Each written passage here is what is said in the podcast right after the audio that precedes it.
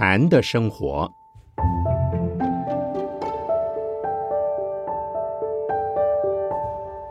圣严法师著。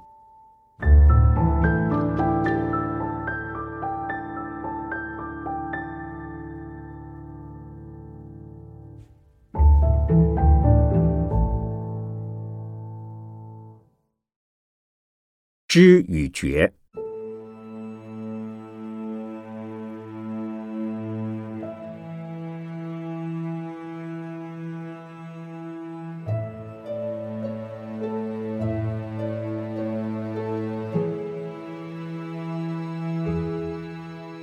今天这个知与觉的主题，是根据永嘉大师在《奢摩他颂》里头论列无觉与无知的两个名词而得的构想。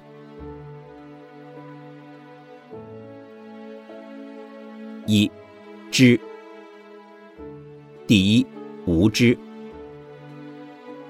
你们知不知道我心里正在想什么？当然不知道。我胸前挂的这是什么？大家都知道是念珠。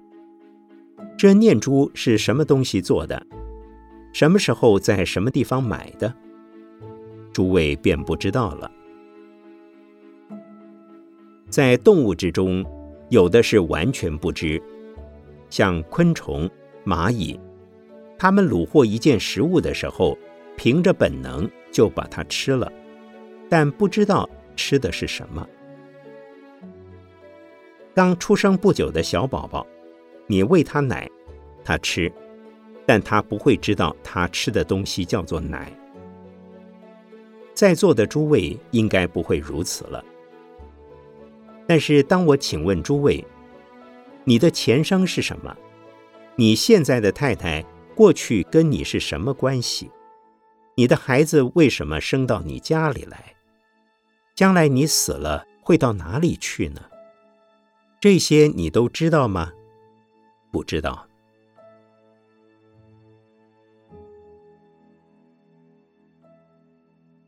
唐朝的南泉普愿禅师将圆寂时，弟子问他：“你死了以后到哪里去？”他说：“山下做一头水谷牛去。”这话让普通人听了会毛骨悚然。禅师的修行那么高。死后还要到牛腹中去，这是不是可怕？然对那位禅师来讲，并不可怕。他知道要去的地方，去了以后结束了就离开，他没有什么好怕的。不知死后的去处，才会恐惧死亡。这位禅师没说他为什么要到牛腹中去，可能是为了接受果报。或者他的意思是说，到牛腹中投胎跟到人间去投胎没有什么不同，也跟到西方极乐世界去没有什么不同啊。如果是这样，他已经是得大解脱的人了。天堂、地狱对他来讲都是一样。诸位，你们死后去哪里？你可以说，我愿到西方极乐世界去。这是你愿意去，但以你的福德智慧及你的信心，是不是去得成，还是不知道的？这是知与无知的不同。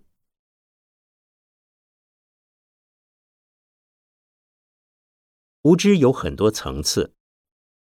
第一，根本没有学习能力的动物，乃至新生的婴儿，或虽有学习能力，而对尚未学习的事物。也是一无所知。第二，即是深一层看，不用说，对于自己的生前和死后不知道，现在究竟是个什么样的人，也会感到陌生。照片的像，镜中的影，都不是你。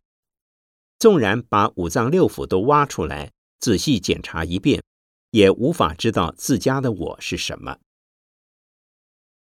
再问你身上有多少汗毛，有几根眉毛，不会有人知道。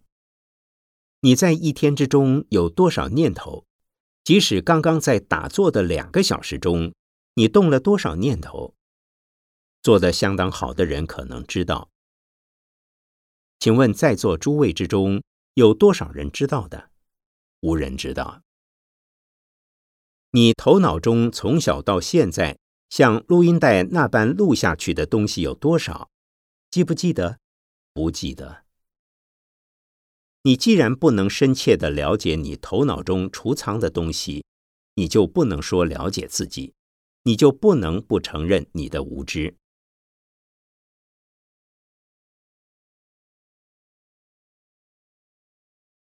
第二，小知。小知又可分为知和知之。一知，小知是对大知而言是有限度、有范围的知道。它的第一个层次是知，比如出生的婴儿不知父母是什么，经过日复一日的教育，他就知道这是爸爸，那是妈妈。不管你从幼稚园、小学、中学、大学，乃至于得到博士学位，不管你从家庭、学校、社会以及整个自然界，你所学习到的一切，都是知识和经验的累积。对一般的人来说，教育的目的和功能，只能使他达到知的程度。所以在座的诸位。至少都已在知的程度。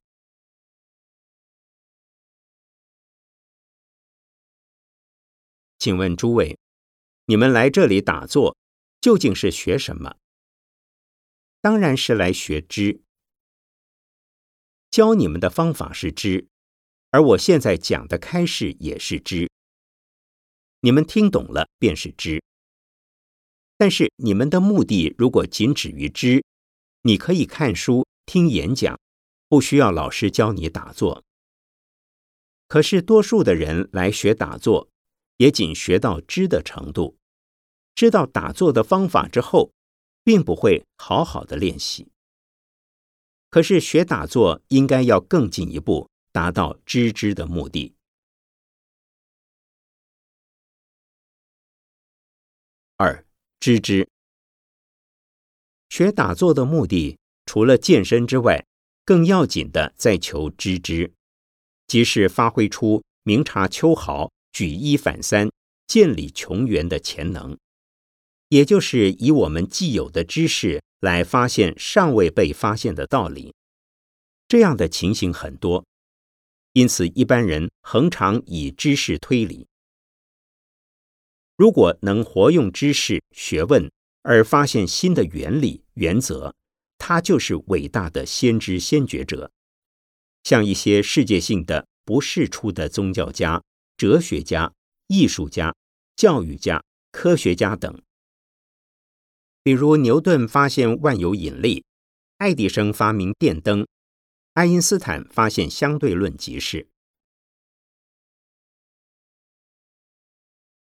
孔夫子也于《论语记事章》说：“知有生而知之、学而知之、困而学之的不同。”他说：“生而知之者上也，学而知之者次也，困而学之又其次也。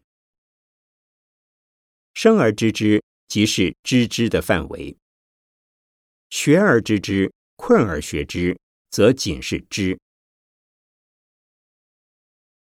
生下来就是天才的人也毕竟极少，因此宜用坐禅的方法来锻炼我们的头脑，使之从混乱散漫变成有条理，从含混笼统变成清明，从不稳的情绪化的心态变成稳定的理性化的心智，就能达到知之的目的。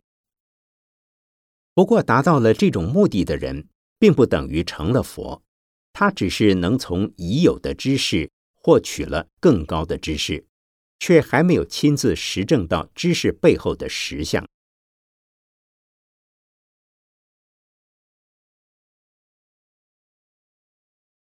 第三，大知，小知知局部，大知知一切。以庄子的齐物论说，大知闲闲，小知闲闲。大知的闲字，好像门里面有树木挡住，门不能开，外边的人不能进去，无法从外边看到里面，里面的不让出来，高深莫测，无法窥其堂奥。小知的弦子，好像门里有月亮，从外面可以清清楚楚的看到门内的一切景物。大知若无知，小知则多喜鹊噪。大知者能深藏不露，沉默寡言，虽凶罗万卷，犹虚怀若谷。小知者唯恐他人看不起，所以时时表露知识，到处卖弄才华，往往都是浮光掠影，言多而不中肯。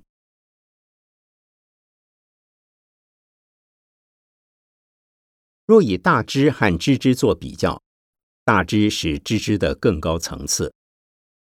知之是举一反三，闻一而知百，乃至知千万亿。知之是起自头脑的思维。大知则不是发自头脑的逻辑思虑，它不需用学习到的知识来引导，而是自发的实际体验。这一定要靠修行佛法的戒定慧。三无漏学而得，所以此处的大知异于庄子的学说，那是超知识的智慧。智慧有大有小，小智慧便可称它为大知。在修行禅定的人来说，如果能进入忘却身心的自我中心之时，便可体会到无限是什么。也可以约略领略到解脱是什么味道。这是亲证的体验所得到的成果，即是大知。这种体验不能用嘴巴说，也无法用逻辑去想，而是自己亲自了解到，在贯透了我们平日所感受和接触的身心世界之时，也就是在不受身心世界的束缚之际。究竟是一个什么样的情况？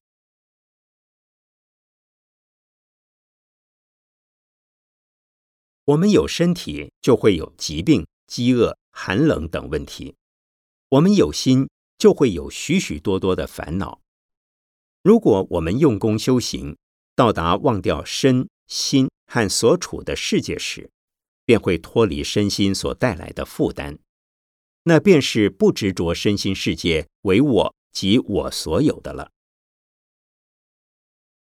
不执着并不等于不存在或没有，身心世界照样存在，只是不受身心世界所动摇、所困扰、所累赘。这种情况无法形容，无从标示，一定要亲自体验。所谓如人饮水，冷暖自知了。像这样的情况，是不是得到解脱了呢？我只能说，已尝到了一丁点解脱的味道，却不能说从此以后没有烦恼了。因其若不继续修行而至大彻大悟，那种境界仍会退失。当你的定力退失、禅境退失，还是普通人，但你已经尝到过一点解脱的味道。已和以前不同。依据个人的善根及修持的功力之不同，所尝到的这种味道也有深浅，维持的时间亦有长短之意。所以到这种程度还谈不上得大解脱。对此，我称之为大知。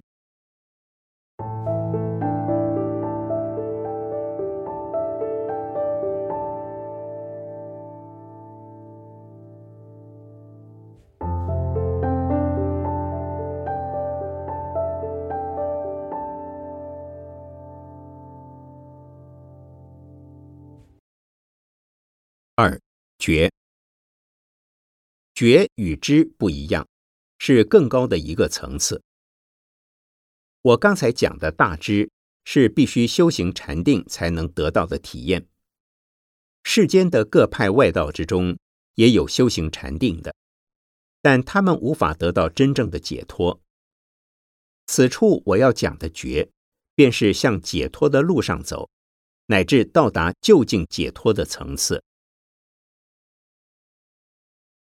觉有不觉、小觉、大觉，小觉又可分为始觉、见觉。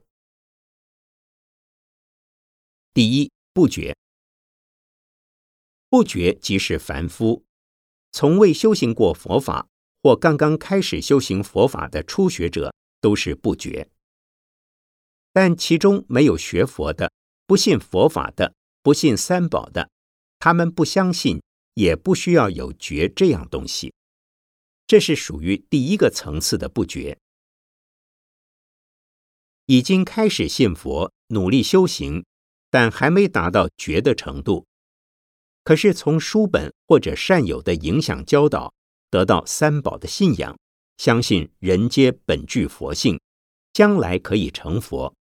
这种人是不觉之中的第二个层次。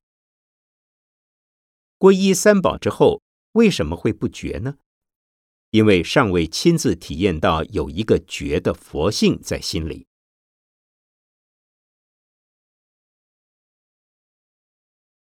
第二小觉，一始觉。始觉是初见佛性，第一次见到了自己的本性，体验到自己的本性跟其他人的本性是完全一样的。体验到自己的本性，就体验到法界一切众生的本性；体验到法界一切众生的本性，也体验到法界一切法的本性。任何一法同于一切法，一切法等同于一法。本性是无碍清净的，无垢无染的，但是不离垢染，不离世间法。正如六祖慧能所说：“佛法在世间，不离世间觉，离世觅菩提，恰如求兔角。”意思是说，出世法就在世间法中。禅宗称此为见性，或名自本心，就是此处所讲的始觉。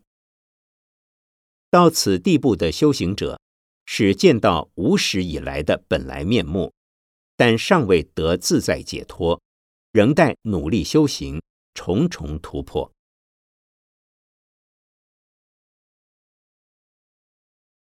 二见觉，在近一层讲。不论是什么宗派，禅观乃是共通的修行方法。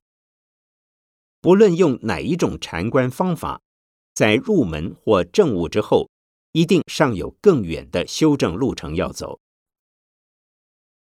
虽然禅宗是不立阶次、顿悟直进，但也无一禅师不在悟后进修。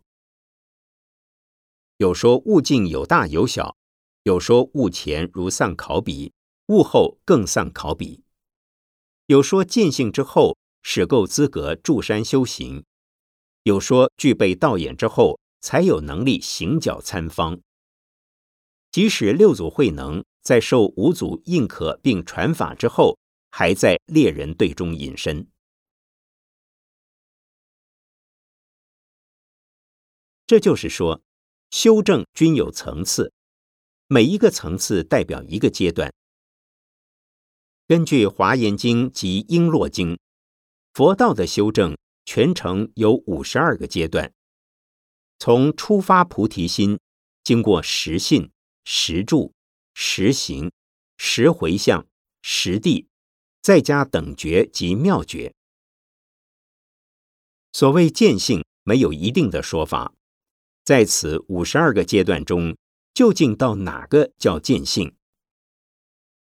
通常的所谓亲正法身，是指天台教判通教的初地菩萨。但禅宗不采取这个观念。禅宗说见性就能见到法身。一般讲，初地菩萨开始见性，见性以后所见的那个性，就永远再不会退失了。他们所见的那一部分，或是那种程度，是永远不会退失的了。这与禅宗所讲的见性不同。禅宗所说的见性之后，可能还会退到牛胎马腹中去受报；见性以后，如不继续努力，仍如逆水行舟，不进则退。所以，禅宗的见性，并不是一旦开悟就一了百了，它是可以讲顿悟成佛的，但那成的是一念之间的佛，或一时之间的佛。过了这一念，或过了这一段时间，依然是众生，仍然有烦恼，不需渐进渐修，修了再修，悟了再悟，一层一层往上提升。故称之为渐觉。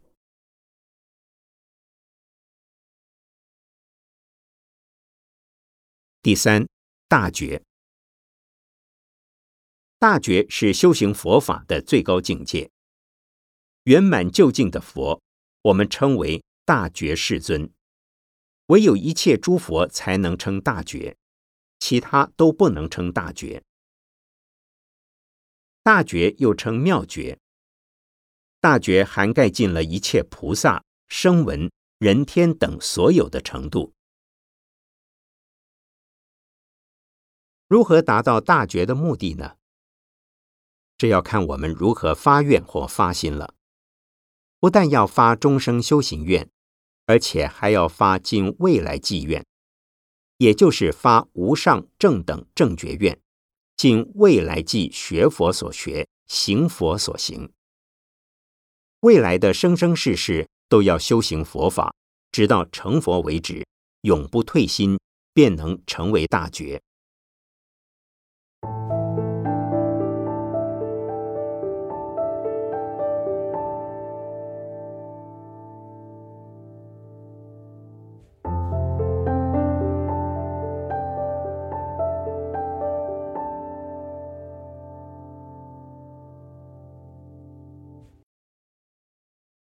三，知与觉配合。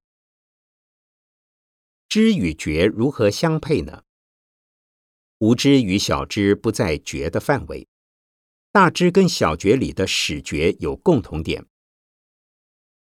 虽然由知知可能进入始觉，具备知知能力的人未必能达成始觉的程度。大知可能相当于始觉，具有大知经验的人。不一定是见性，虽然有各种身心感受乃至禅定的体验，属于大知的层次，却不等于小觉里的始觉境界。但可能有一些具有大知程度或能力的人，已到了小觉里面始觉的层次。至于见觉及大觉，则非知的程度所能窥见。我们修行佛道必须分层次，循序渐进，否则就像盲人骑瞎马，不知道骑到哪里去。修道不懂层次，不懂方法，就不知道自己究竟走的是什么路，现在正在路上的什么位置。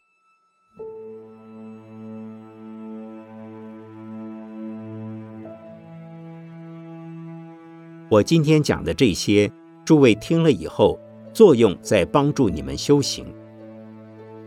我在国内外都会遇到一些人跟我说，他们在修道。可是道有善道与恶道，白道与黑道，佛道与魔道之分。此道非彼道。纵然都是善道，走两步路的道，走一百步路的道，和直达目的地的道差别极大。普通的道无非小道，甚至是邪道，那是短路，甚至是绝路、死路。而佛法会把每一种道的程度说明，告诉我们现在正走在哪一个位置的阶段，并且指示我们一程又一程的继续前进。所以奉劝诸位，不要由于求道心切而误入歧途。